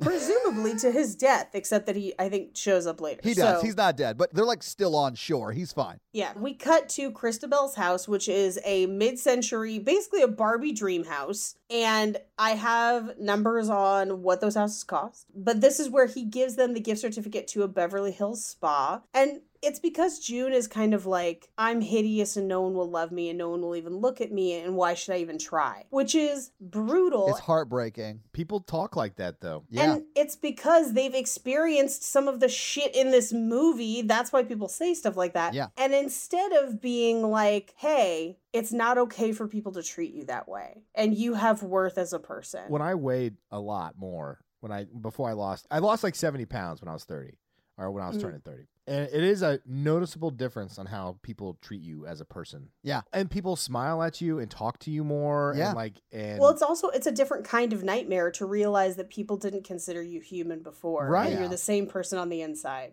Yeah. That's fucked up. I think it helps me keep perspective of like, people are people. Well, I mean, I, I'm I'm also a therapist, but I mean, like, also it, it helped remind me of like, wow, everyone judged me based on how I looked. And yeah. like, like how, how shitty. Yeah. Yeah. And everyone in this scene kind of discounts what she's experiencing, which I found really frustrating. Mm-hmm. Where A, I mean, Nate, A K A Tall Todd, is gaslighting her, but Christabel, Paris Hilton, just doesn't understand her experience. And instead of stopping to try and empathize with her, she's just like, no, that's not how it is. And I'm like, maybe not for you. Like, crazy. But she can't see beyond what she experiences. She kind of thinks everybody's experiencing the same thing. But anyway, they get the spa gift certificate. And this is one of the points where we kind of figure out that she knows what Nate is up to. Because she basically is like, guys only crawl over me to get to you. They're only being nice to me in hopes that they have a chance to get a flash of boob. Right, Nate? Yeah. Yeah. She calls him on it. She's good at that. She can see through people. Yeah. At this point, Paris Hilton does this, like, our bodies are like an earth suit. And thankfully, both of them are like, I don't know what that means. Do you know what that means? I don't. My body is an earth suit. She has some lines in this that are like crazy, but they yeah. play it like it's crazy, like, which I think is funny. Like, I, I really enjoyed that as well, because there's there's a group of people, and I they're everywhere, but we definitely have them in L A where they are affluent and pretty, and then we'll try to give you life advice as if you could do exactly the same thing they did with the same outcome. Yeah. And you're just like, no. Like, that's not how this works. And that's kind of how they play it, where it's just like, just charge your crystals and, you know, maybe eat more avocado. And you're just like, Bridget, no. Anyway, so June kind of sulks off, and Paris Hilton's like, I'm such a bad friend. And sorry. That was just a really good impression. You're killing it, Paige. Just killing it today. Thank you. Thank you. Tall Todd is like, just trying to help. Is this the scene where Todd Todd's like, I was like super lying about trying to help before, but like now I yes, mean it. Yes, but now I mean it, even though he's still do- totally lying. Yes. And so he tells her, the reason I gave you the spa certificate is for a stealth makeover. And so she kind of talks June into going. Yeah. But then they try to hypnotize Cole Slawson. Uh- While they do electroshock therapy, like they Aver- aversion therapy. Yeah, they're doing like conversion therapy on this kid. Like, it's rough. I kind of laughed at this. Oh, this was very funny. When they're doing hypno conversion therapy. Yeah, yeah, yeah, yeah. And, and the, the, his mom is yeah. His mom is just like, oh God, these idiots. It's really, her face is amazing. Um, but I also love that instead of just showing him a picture of a uh, like a conventionally attractive person, they went with like space lady. Yeah, well, aliens. Because he loves he loves Star Trek, right? Yeah, but that's never established anywhere no, until after this point. You just have point. to ride with it. Yeah, yeah. You just have to ride with it. Uh, and she's just painted blue. But one of my favorite things in this in this scene is very, very subtle, because they're doing hypnosis, so they have to count down from ten. And he goes ten, nine, eight, and then he gets to like three, two, and then he turns the page to check what the next step is, and it goes one. Meaning like he was reading it off instead of yeah. just counting down. Um, but they give him a trigger phrase to essentially snap out of it, which is, I love insert offensive term for little people, mimes. And that's going to be his phrase. Yes. So Arno passes out, uh, but to test it, they show him a giant photo of June, and he just says, oh, resistance is futile. This is amazing. Uh, we find out that June uh, is getting her mole removed, which this is one of those things that, like, it could be her choice. You you should get moles checked for cancer and stuff, but like it's played as her being like, I'm doing it for everyone, like instead of just, hey, I made a choice to do this. But this is also where they have her eating ice cream, where she hasn't had fat or dairy for years, and I'm like, that girl is about to have a week of diarrhea. Yeah. And we find out that they give her a bunch of prescriptions for stuff, so they must have found a way for, like, insurance to cover stuff. We don't really know. We just kind of hear about it offhand. And Cole is like, off the rails. He's just like, my beautiful space queen. Yeah, uh, to the point where June is like, okay, what is happening? He also at one point licks her whole face. You know, like you do. Yeah, and, and this is where Christabel's like, he's strange. Don't leave him alone with her. Well, well it's a second date. Like, why wouldn't you lick someone's whole face? Because the first one didn't go well, and she might have more toenails there. Uh, Just put some hot sauce on it. Oh, gross. Yeah. But Christabel is like, uh, no, he's being weird. Don't leave them alone together. And, and Tall Mia's like, well, who's not weird in their own way? Yeah, I'm Tall Todd, and I have disgusting feet, too. We're all a little weird. Uh, yeah. But so as they walk along the boardwalk, they come upon a mime show starring little people. And a little girl in the crowd says, I love insert slur for little people, mimes. And he just, her dad just bends down and says, they're called little people, honey. So, like, I like that he corrects her in the scene. I don't like that, and I'll tell you why. Because the movie knows not to say that, and it yes. still says it. Here, this is terrible, but here's what would have been so funny to me, is if he had said, they're called silent actors, honey. Like, where he, if he was correcting her on using the term oh mimes. My gosh. It's called clowning, you uneducated bitch. Like, whatever. I know that would never happen, but he snaps out of it. He goes running. They tell June that he had a traumatic experience with a mime as a child, uh, and that a mime essentially had sex with his mother and he walked in on it. But that just made me wonder if the mime was like acting things out at the yeah, time. Absolutely. I just was picturing a mime like, yeah. I know nobody can see this. Oh, you can't hear yeah. what I'm doing. But uh, like, she is miming yeah. a spanking sexual position. Yeah, like she everything you can fingers. Do. Yeah. yeah. Oh, oh, oh, oh. That last one is not one we will discuss. something, something, something that is definitely have to do with the P word. Oh, Mikey. We'll get you to say it one of these days, Mikey. We'll get you to say it. Or if he's just like, if it's full, like just regular mime shit where he's just like pulling a rope as if he's like pulling it out of her or like putting her in a box. Or she comes out of the bedroom with a bunch of white paint. Just all over her crotch? Yeah, oh. all over her crotch and her boobs. All over her peach fuzz. Uh, it's a different mom, Mikey. Is it? So the mime pulls June up on stage and Tall Todd is like, oh, this might be good. And I was like, no, th- of course not. This is not good. And the mime draws her as a horse, yeah. which is like terrible, not cool. And a hot guy interrupts the mime show, punches the mime and is like, I'm Johan. And I'm just like, hello, Johan. Hello, Han. Uh. Hello. So I like Johan. Um, Johan is cool until the very end. Yes. Well, that's the end makes some interesting, weird choices. Yeah. yeah. So we find out that Johan likes to go down to the boardwalk to people watch and that he grew up in Europe. And he seems to be this like perfect dude. Yeah. He went to Harvard to become a dentist. Yeah. Which is not something you do, I'd imagine. Does Harvard have a dental school? No, Mikey, I don't think Harvard has a dentistry program, although I might be wrong about that. I think he did Harvard, Marines, and then a, a separate dentistry school. Yeah, that makes sense. While moonlighting as a model. Yes, all that checks out. And he seems to be overly nice. He seems to be directing a lot of that at June, but also Christabel. So, like, I think Nate is a little justified in thinking that he is trying to kind of oh, yeah. get in on it. He's definitely trying to play the same scheme that Nate is. Right. Or it seems that way. Yeah, like, there's no high road here. Like, there, there's no, no P C B. Hey, Mikey, do you know where her house is? It's on the P C H. It actually is, yeah. It yes! actually is on the P C H. um, but this is also where June kind of throws Nate under the bus a little bit. Mm-hmm. Where she's like, oh, yeah, he's a personal trainer. He's a lifestyle coach. And she knows that this is bullshit, but she's bringing it up, kind of letting him hang himself a little bit in yeah. this conversation. And it made me wonder if, in her mind, she was like, well, Johan and Christabel will go off, and then I have a chance with Nate. Yeah, maybe. And I don't know if she was already thinking that far ahead, but anyway, we cut to Arno's house where he's like, oh, this is your competition? And he has a copy of Men's Abs Monthly that he was on.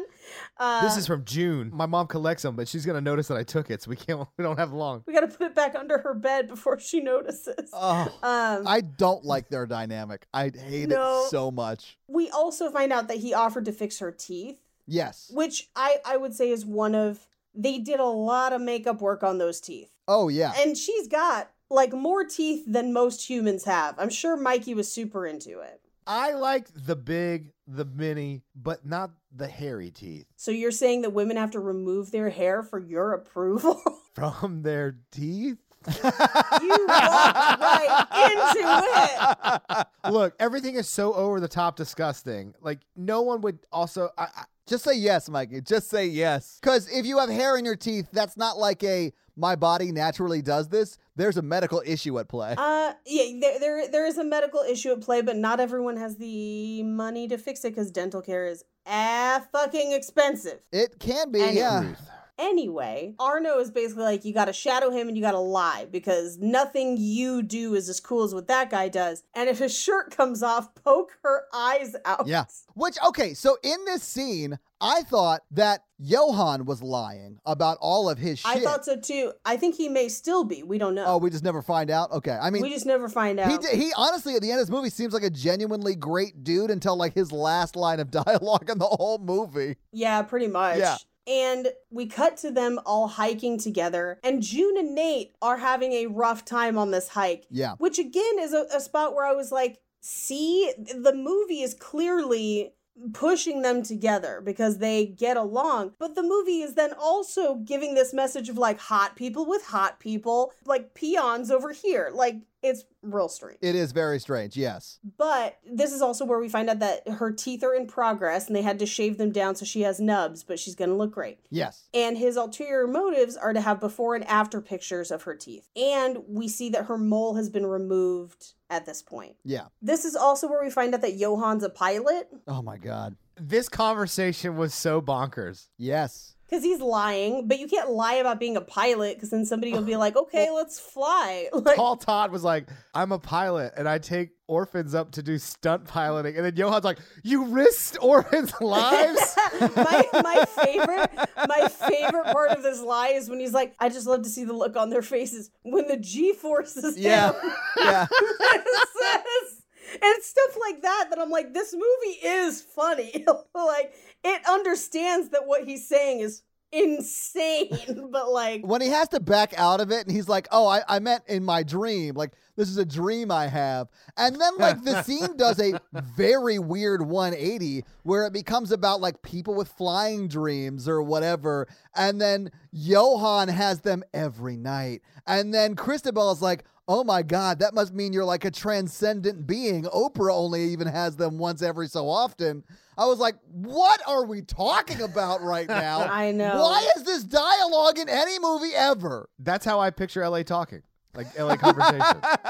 You're not wrong. You're not wrong. So they kind of get out of this conversation and Johan's kind of walking and he's going to take his shirt off and Tall Todd just tackles him and tells him there was a scorpion or maybe a tick on his back. Tall yeah. Todd has one move with people and it's tackling them to the ground. Yeah. Yeah. If it's not broke, don't fix it, bro. It works every time. Yep. He does try to figure out things that he's good at instead of lying. And he comes up with like climbing rope, dancing, but then wetting himself at the end of it. And then kazoo. Yeah. Well, we cut to they're all at a cafe and he brings his guitar, which is duct taped back together. I love the opening to this because none of it makes sense. They're in like a cafe, like a modern-ish type cafe. Mm-hmm. And he goes, I really like the sixties vibe of this place. Speaking of that, you guys want to hear some Cat Stevens? Cat Stevens? To yeah. which the answer is always no.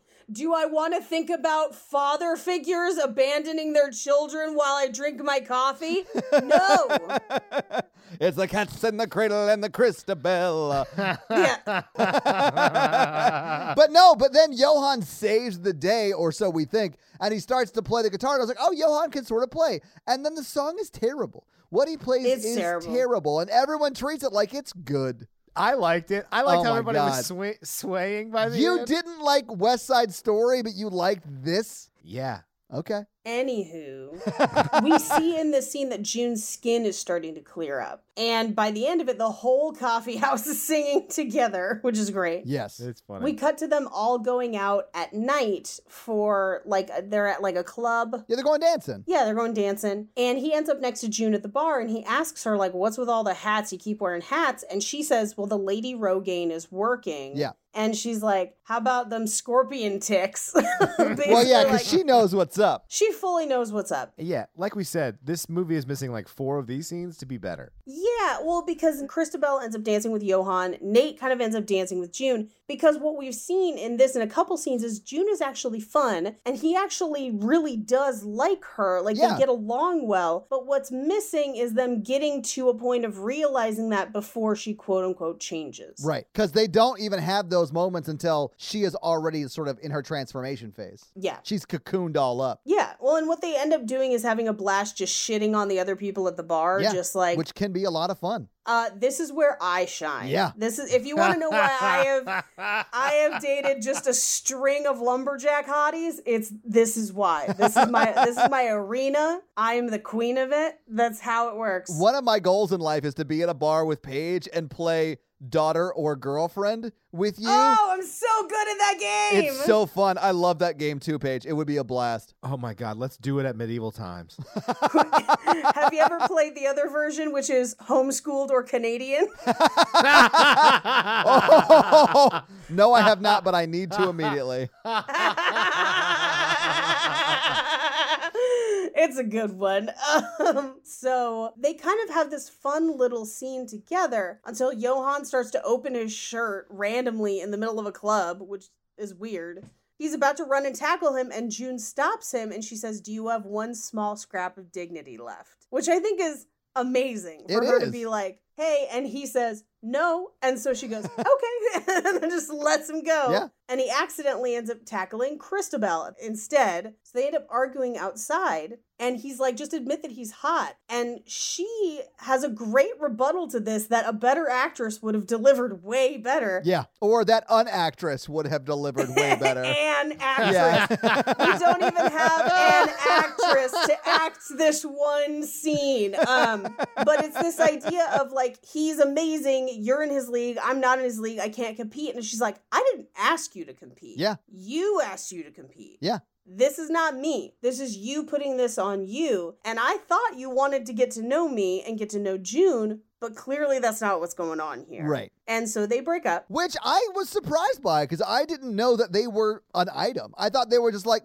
hanging out. The movie treats it like they're a couple. Yeah. Me and my friend who watched it, we were confused. Like, because Paris Hilton acts like she's dating Tall Todd, and they act like the other two are dating. And I'm like, this has not been established anywhere in the film. No, it seems like they're boyfriend yeah. and girlfriend in this scene. And I was like, I mean, I get that, like, hey, I know we were sort of like hanging out. We're not going to do that anymore because of this. And that would make sense. But the way it's positioned in this is we're boyfriend and girlfriend, but that is no longer the case. Yeah, because she's like, I was with you, Tall Todd. Yeah, right? I was like, no, no, you weren't. There, there is an alternate track in this movie that I'm thinking about just now that would have also made it better, and it's if Johan could see past and really liked her, and that she ended up with him in that. And like, I know it's not the movie ending that they want, but like... But it happens in the background, yeah. That would have made me okay with it too. Yeah. Where like...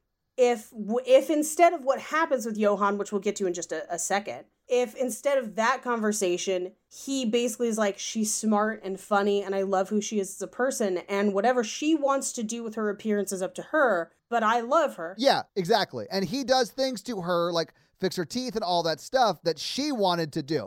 He didn't like force it on her. It's all shit right. that she chose right, to do. Right, yeah. right, So that reading would be kind of cool, actually. And then Tall Todd doesn't get either girl. Yeah, Tall, tall Todd just learns a lesson. Yeah. And sits down and talks with a girl that's not Christabel, that's a normal girl. Yeah. There's a movie, uh, I think it's called, I want to say All About Eve, and I don't know if that's the name of it, but it's Jay Baruchel dating a girl out of his league. No, no, no, it's uh, She's Out of My League. Oh, you no, you're right. Her name is Eve in the movie, though, isn't yeah. it? Yeah. Okay. Yeah, good. And she has a great section in that movie where she's just like, I liked you. Why can't that be enough for you? Why do you care what other people think? Why are you so fixated on this supposed disparity between us? I'm not the one making it a problem. You are. Right. And it's clearly a problem with how you feel about you. Yeah. And yeah. like, I felt like that was such a more interesting reading on it. And I feel like that would be more interesting in this movie, maybe, even if it if it gets read as like June gets to that point where like she has to have a conversation with him where he's like, he's so hot. Like, doesn't that bother you? Like, don't you think he has ulterior motives? And she's like, no, because I believe that I'm worth loving. Yeah. You know, I think that would be better too, but n- none of that happens in that movie. No, we could, we could talk movie. for hours how to make this a better movie. Yeah, I know. Because it's low-hanging fruit. Literally everything could be made better in this. Yes.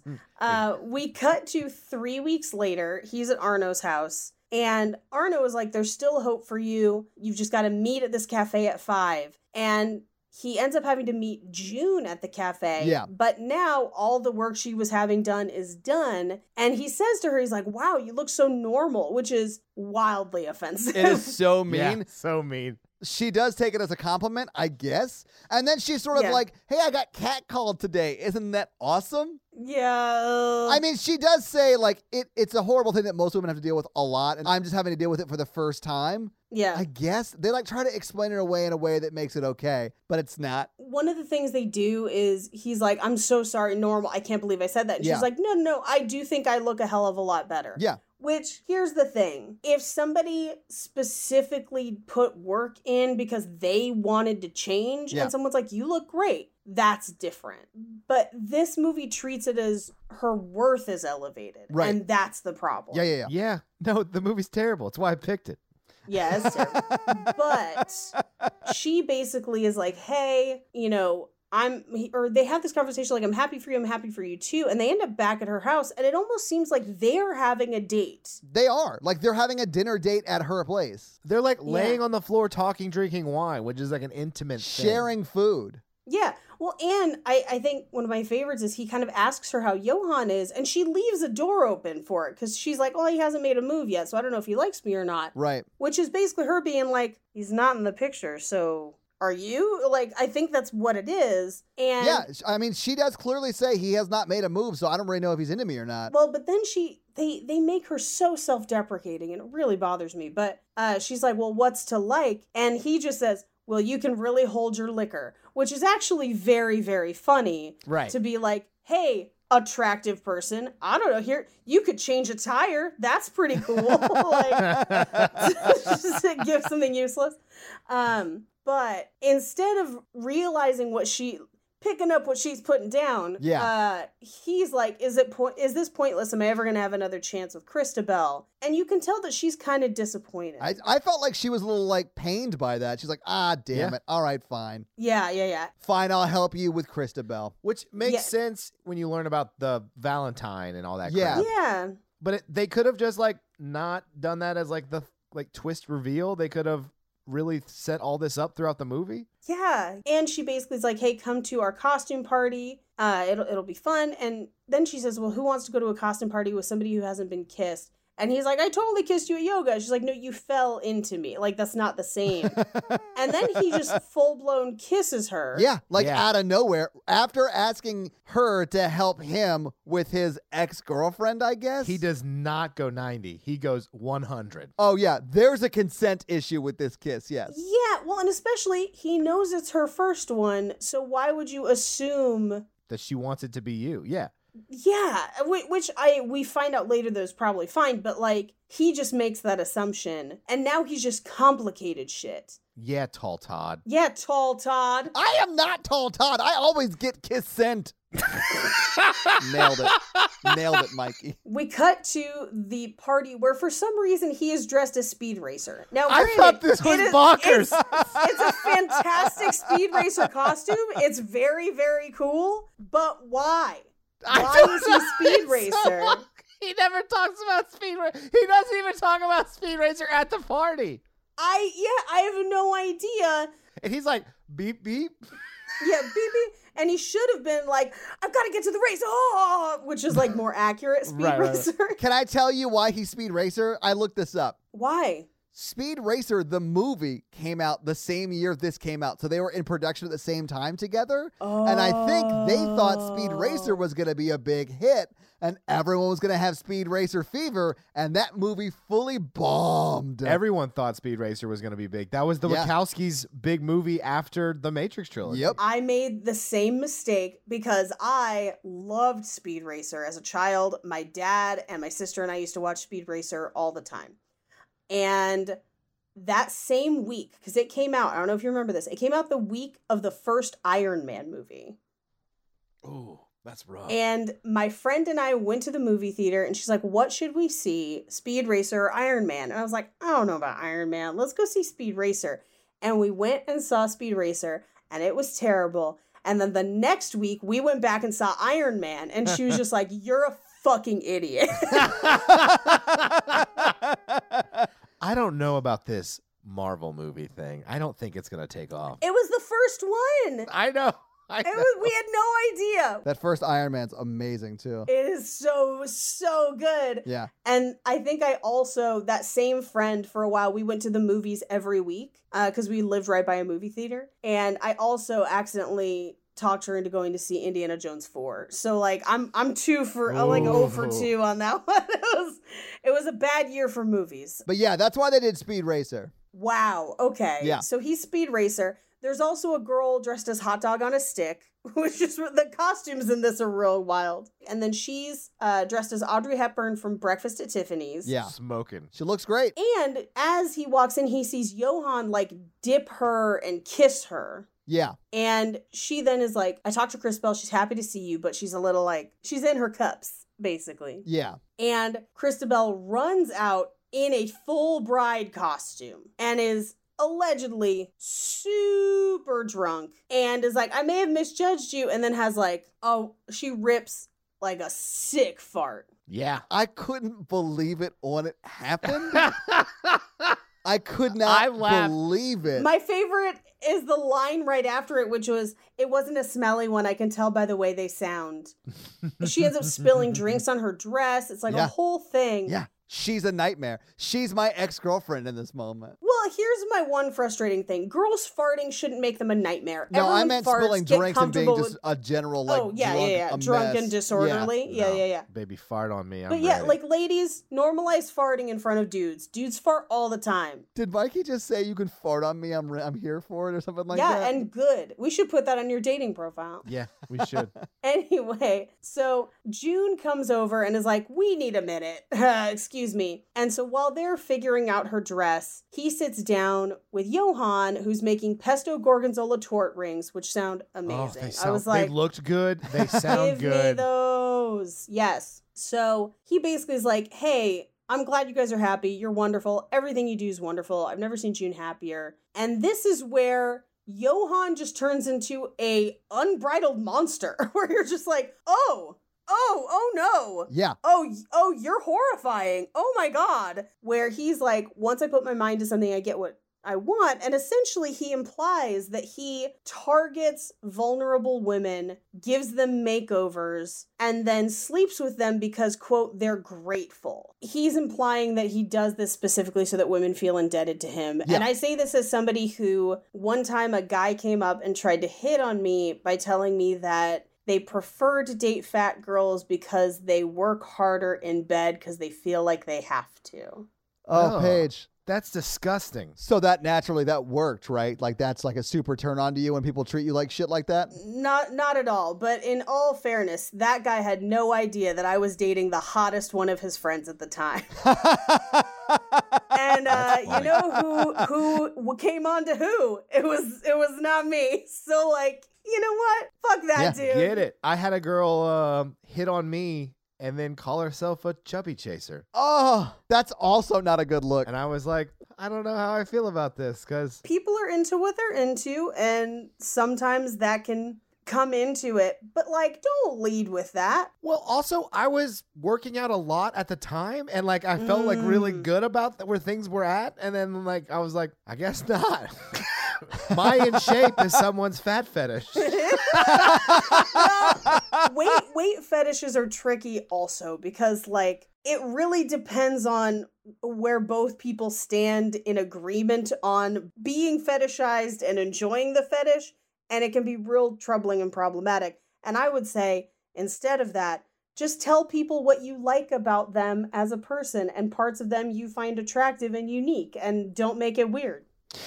And ladies, I'm, yeah, no, and and ladies, yeah. I meant guys as like the royal we, like us, yeah. People, humanity, you can do better. He, here's the thing: I I started dating my husband, and then eventually saw pictures of all the women he dated before me, and I was like, oh, you have a weight class, sir.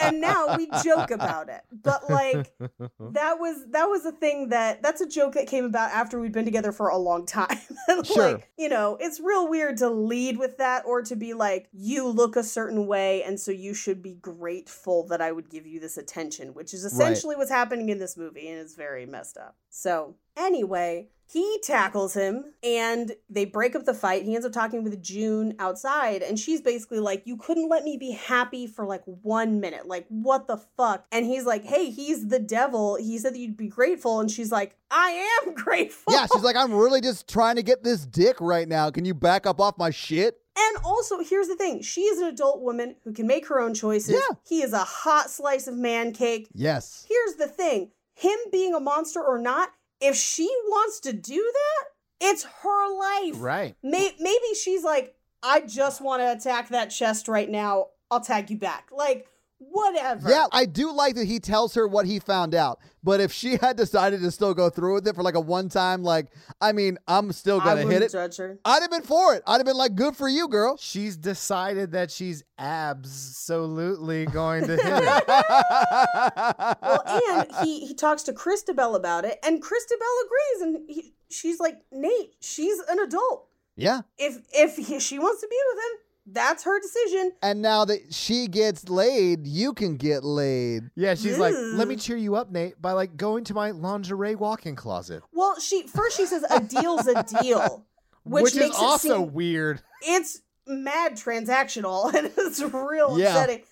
Uh, and then she lets out one last fart and reveals that she's got like a whoopee cushion under and that she's been manipulating him all night and quote unquote testing him. And then she says, when you care about someone, you overlook their flaws. And I'm like, I think that's what this movie thinks it's saying, but it's really not. No, like, what she said, what she did to him was like very bad manipulation. And that's a huge red flag. Yeah. It's, it's, all of this whole movie's a red flag. This whole movie misses its own point as much as Shallow Hal does. Oh, I hate Shallow Hal with a fiery fucking passion. Well, I oh, I so sorry about that. Next week. Oh, fuck you. No, I'm just joking. Fuck you. If you want to hear me just like scream for a whole episode. Anyway, she takes him to the lingerie closet and has him pick one out. Which I thought his pick was a little boring. It was pedestrian, yes. I would have picked nothing in that closet. Well, I don't know.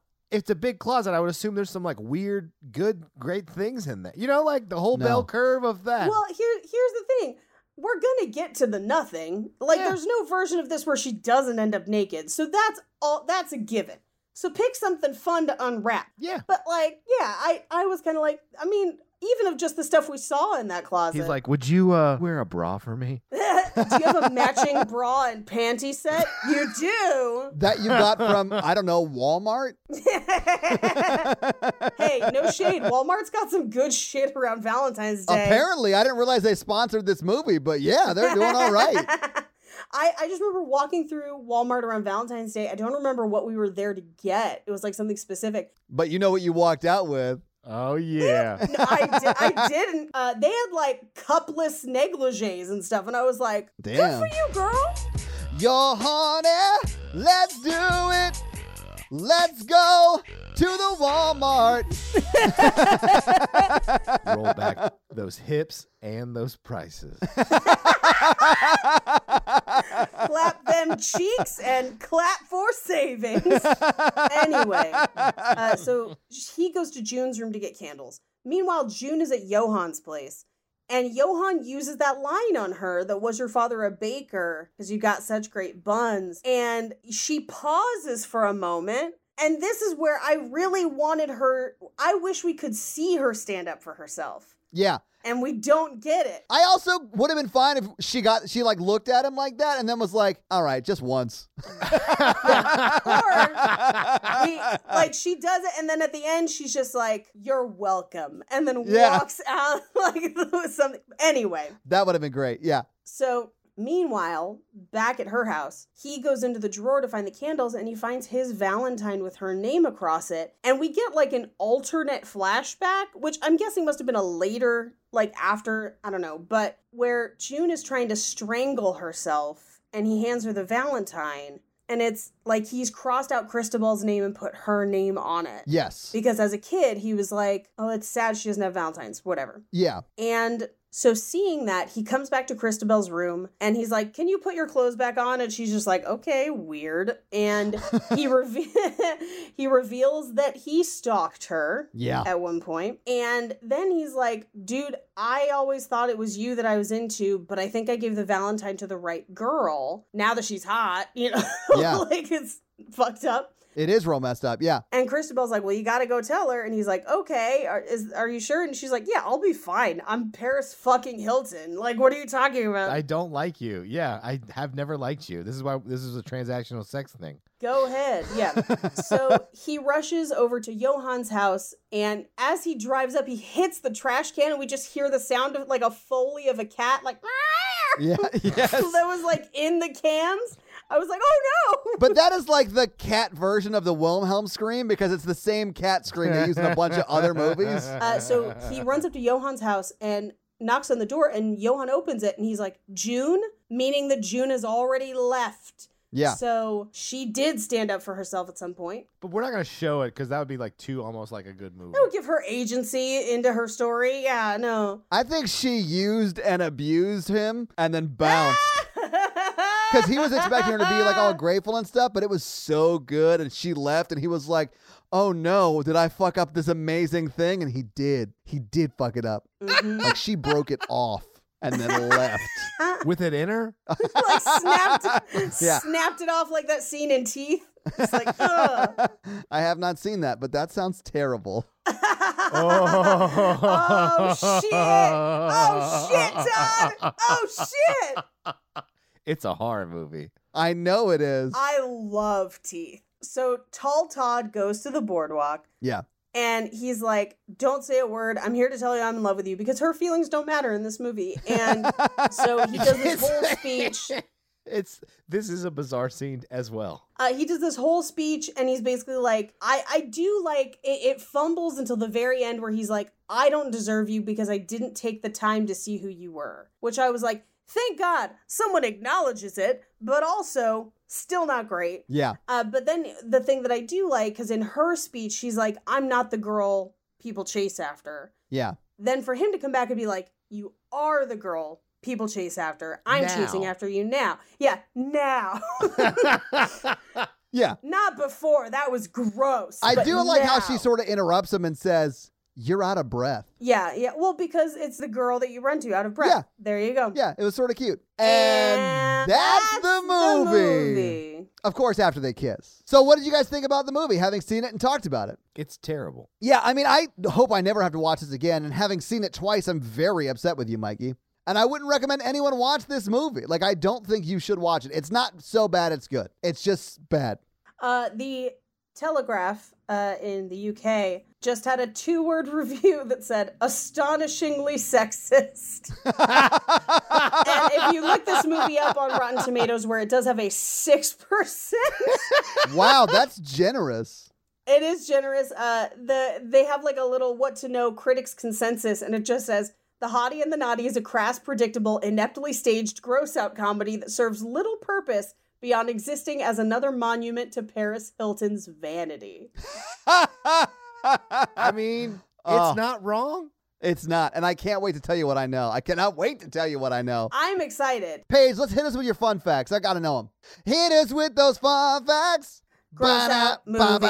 So I was able to pull some Zillow pages for some of the houses on the street next to theirs because okay. we know exactly where those houses are. Yeah. Uh, they are in Malibu, right along the P C H, um, kind of closer to the Santa Monica Pier side. The lowest I found was eight point five million with the ocean view, and yeah. it was not in good shape. A house closer to what Johan's house was is closer to twenty-nine million. Yeah. Now, that's expensive. Along that same stretch of beach, if you're willing to settle for cliff and mountain views instead of the ocean view, so the other side of the street, you can snag a three-bed, two-bath for a cool four million dollars. Oh, cheap. Yeah. In fact, one of them on the other side of the street was the exterior, and specifically only the exterior, for Dulé Hill's house in She's All That at the house party. And the reason I know is because they haven't redone that front pavers that have those big rectangular ones where she like cra- like stumbles and cries. Yeah. Uh, and if you want it, it's going to cost you three point eight million dollars with no views at all. Wow. Okay.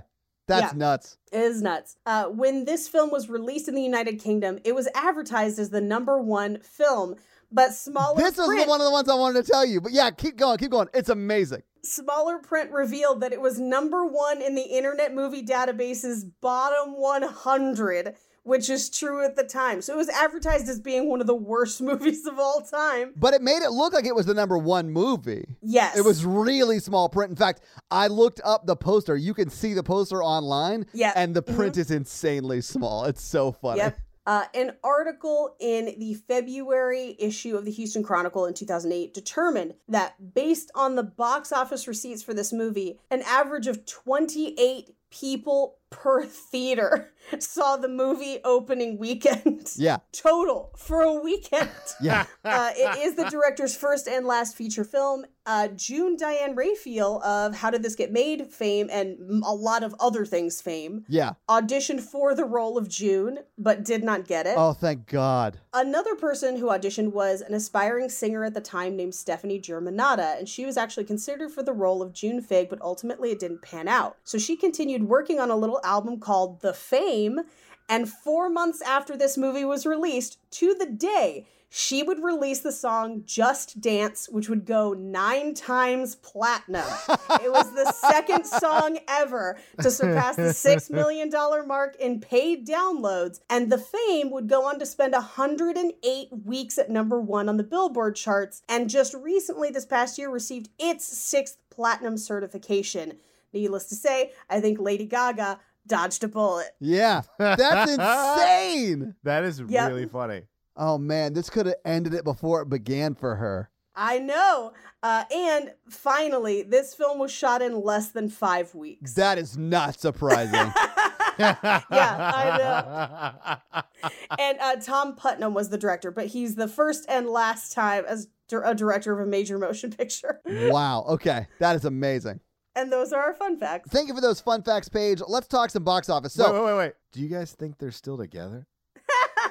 Actually, maybe. Yeah, maybe. They might be. For her sake, I hope they both go to some therapy. Agreed. Sorry to interrupt. Let's do box office. So, Paige took some of my uh, box office stuff in her fun facts, but that's fine. I'm just glad someone brought it up. Anyway, so what do you think the budget for this movie was back in two thousand eight? I tried not to look it up, but I think it's actually expensive just for the interiors of this movie. I'm going to say it's like thirty million. Okay.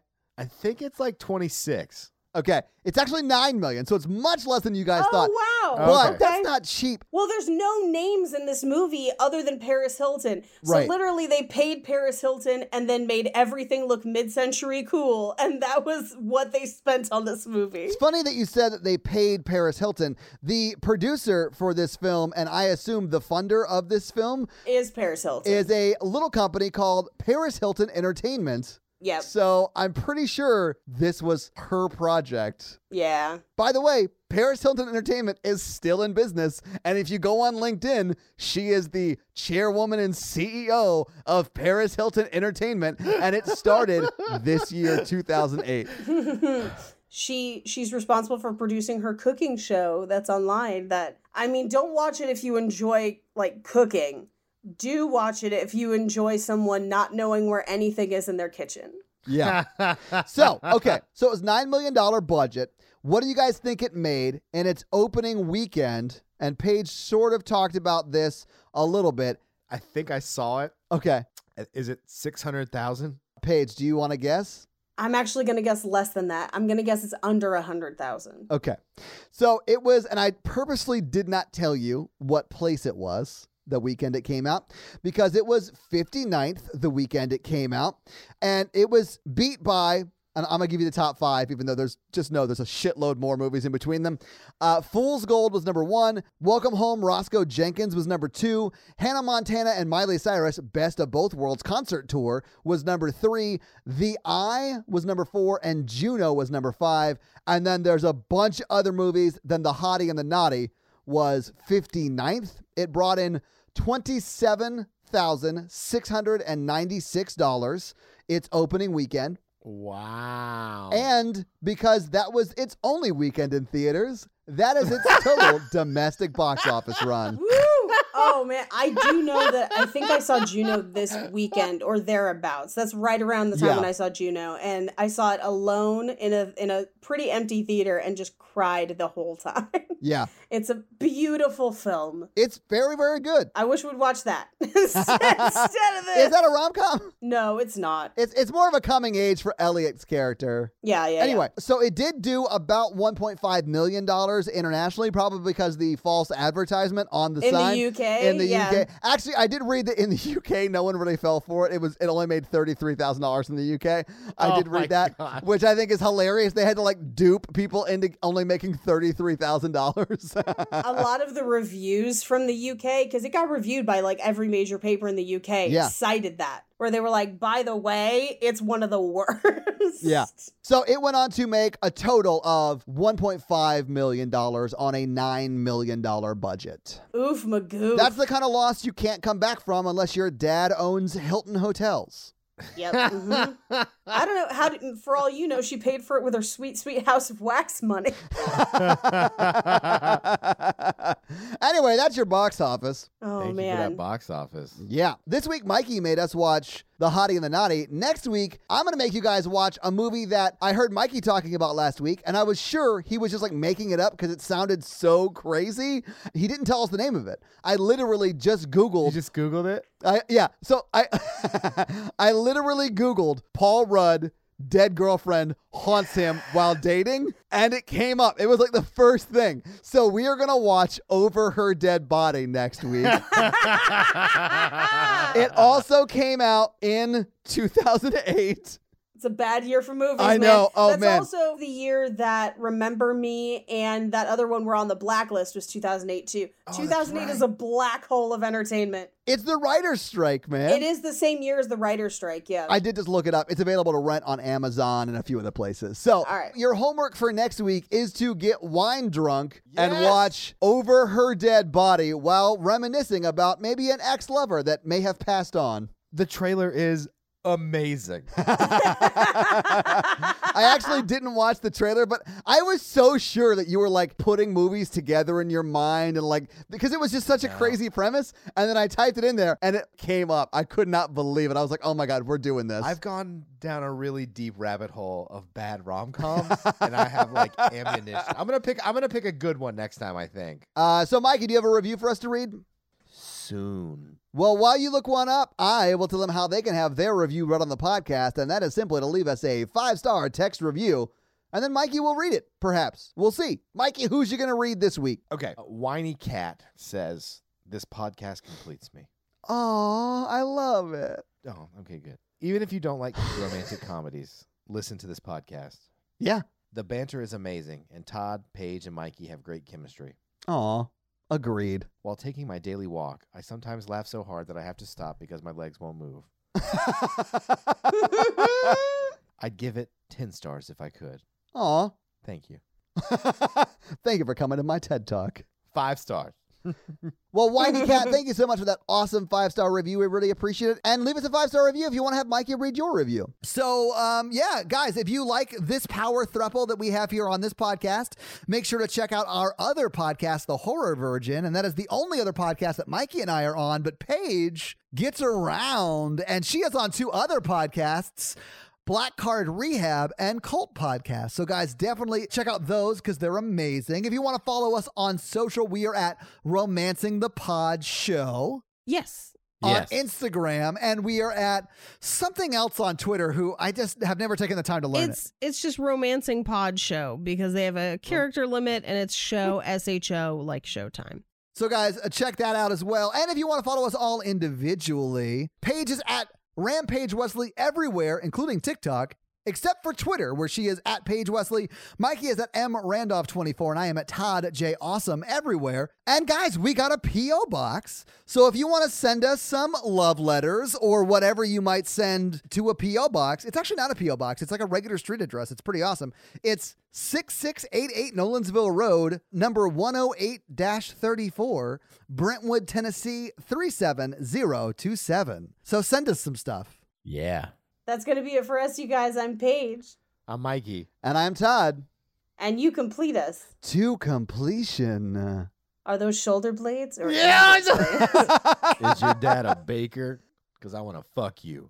Oh, girl, you must be Jamaican because Jamaican, Jamaican me crazy. crazy. Let's go halvesies on a baby. Oh, no. Mikey, no.